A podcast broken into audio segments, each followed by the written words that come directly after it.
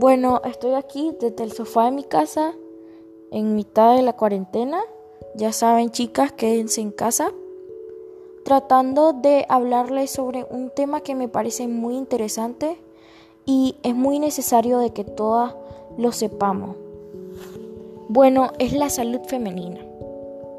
Claro, a pesar de que la ciencia y la investigación han tratado de ser objetivas y neutrales, intentando apartarse de cualquier cultura y sociedad machista, ya sabemos todas que ésta está subordinada al poder imperante y nadie lo puede negar. Siempre en manos de los hombres. Y la medicina y la investigación no han sido ninguna excepción, ignorando por completo la salud femenina, que es muy importante. La salud de las mujeres nunca ha sido central en la medicina. Se ha considerado que esta era idéntica a la del hombre. Claro, no podemos comparar nuestra anatomía con la de los hombres, pero la ignorancia hace llevar a estos pensamientos. Por ende, si se estudia a los hombres, no es necesario estudiar a las mujeres, ya que extrapolable. De este modo, la única parte de la salud femenina que se estudia es aquello que tiene que ver con la reproducción y los genitales, algo que sinceramente no me parece nada justo. Las mujeres nos encontramos completamente ausentes de las investigaciones, tanto como sujetos como objetos de las mismas. De este modo, solo se estudian las enfermedades más prevalentes en hombres, dejando completamente de lado enfermedades que padecemos muchísimo las mujeres. Estas enfermedades se acumulan tanto pero tanto que ocasionan problemas psicológicos en muchas mujeres.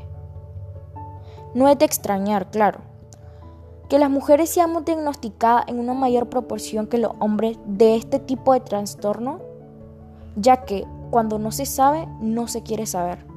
Y ni siquiera se muestra la gana de querer encontrar una solución rápida y eficaz a los problemas de salud que enfrentamos las mujeres a diario. No salgo de, la no salgo de esta conclusión, ya que esta es la solución fácil a cualquier problema de falta de conocimiento.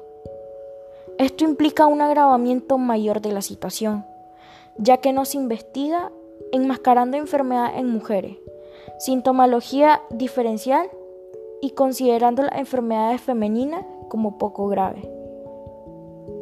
La ausencia de conocimiento y las dificultades que existen respecto al adecuado diagnóstico de las mujeres no ha sido simple mala suerte, como muchas dirían, sino una elección pésima de la ciencia y la tecnología, aunque estemos en pleno 2020, no, se, no hacen nada.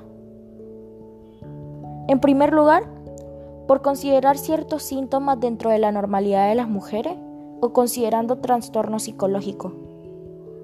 En segundo lugar, por ser las enfermedades más prevalentes en nosotras, son omitidas debido al sesgo androcéntrico que considera la salud de las mujeres poco relevante, cuando en realidad se cobran miles de vidas al año. Se están preguntando qué es un sesgo androcéntrico. Hace poco yo tampoco lo sabía y tuve que investigar. Y me pareció sorprendente lo horrible pero cierto que este concepto feminista. Claramente el androcentrismo es la visión del mundo que sitúa al hombre como centro de todas las cosas. Esta concepción es una concepción de la realidad que parte de la idea de la mirada masculina es la única posible y universal, sin contar con la femenina para nada, por lo que se generaliza para toda la humanidad, sean hombres o mujeres.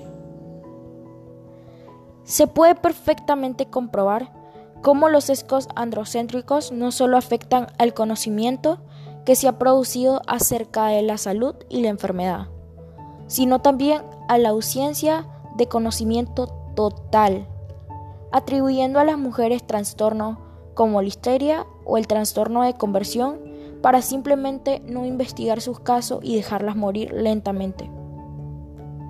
Se pueden encontrar muchas, muchas faltas de conocimiento en la salud. Por, la, por no reconocer esto, se han venido atribuyendo causas psicológicas y quienes se siguen considerando como mentalmente inestables y con más, y con más probabilidades de presentar trastornos mentales, ¿no les parece que sea importante que no se sepa acerca de la salud de las mujeres? ya que se puede dar un diagnóstico inespecífico u otra enfermedad simplemente para ahorrar tiempo, dinero y concentrarse más principalmente en las enfermedades masculinas, sobre todo cuando es una enfermedad psicológica o psicosomática. Es necesario que se construya una ciencia ligada al análisis de la salud desde una perspectiva de género. Y no es una recomendación, más bien tomémoslo como una obligación que tiene la ciencia con nosotras las mujeres, ya que le hemos dado mucho a este mundo como para que simplemente nos dejen, nos dejen por estar investigando otros casos que no son tan relevantes y los tienen de frente. El estudio de enfermedades que son más prevalentes en mujeres también ayudará a muchos hombres que también la padecen, porque aunque muchos piensen que solo las mujeres la pueden tener, es mentira. Aunque las mujeres sean la mayoría, no significa que solo ellas se vean afectadas.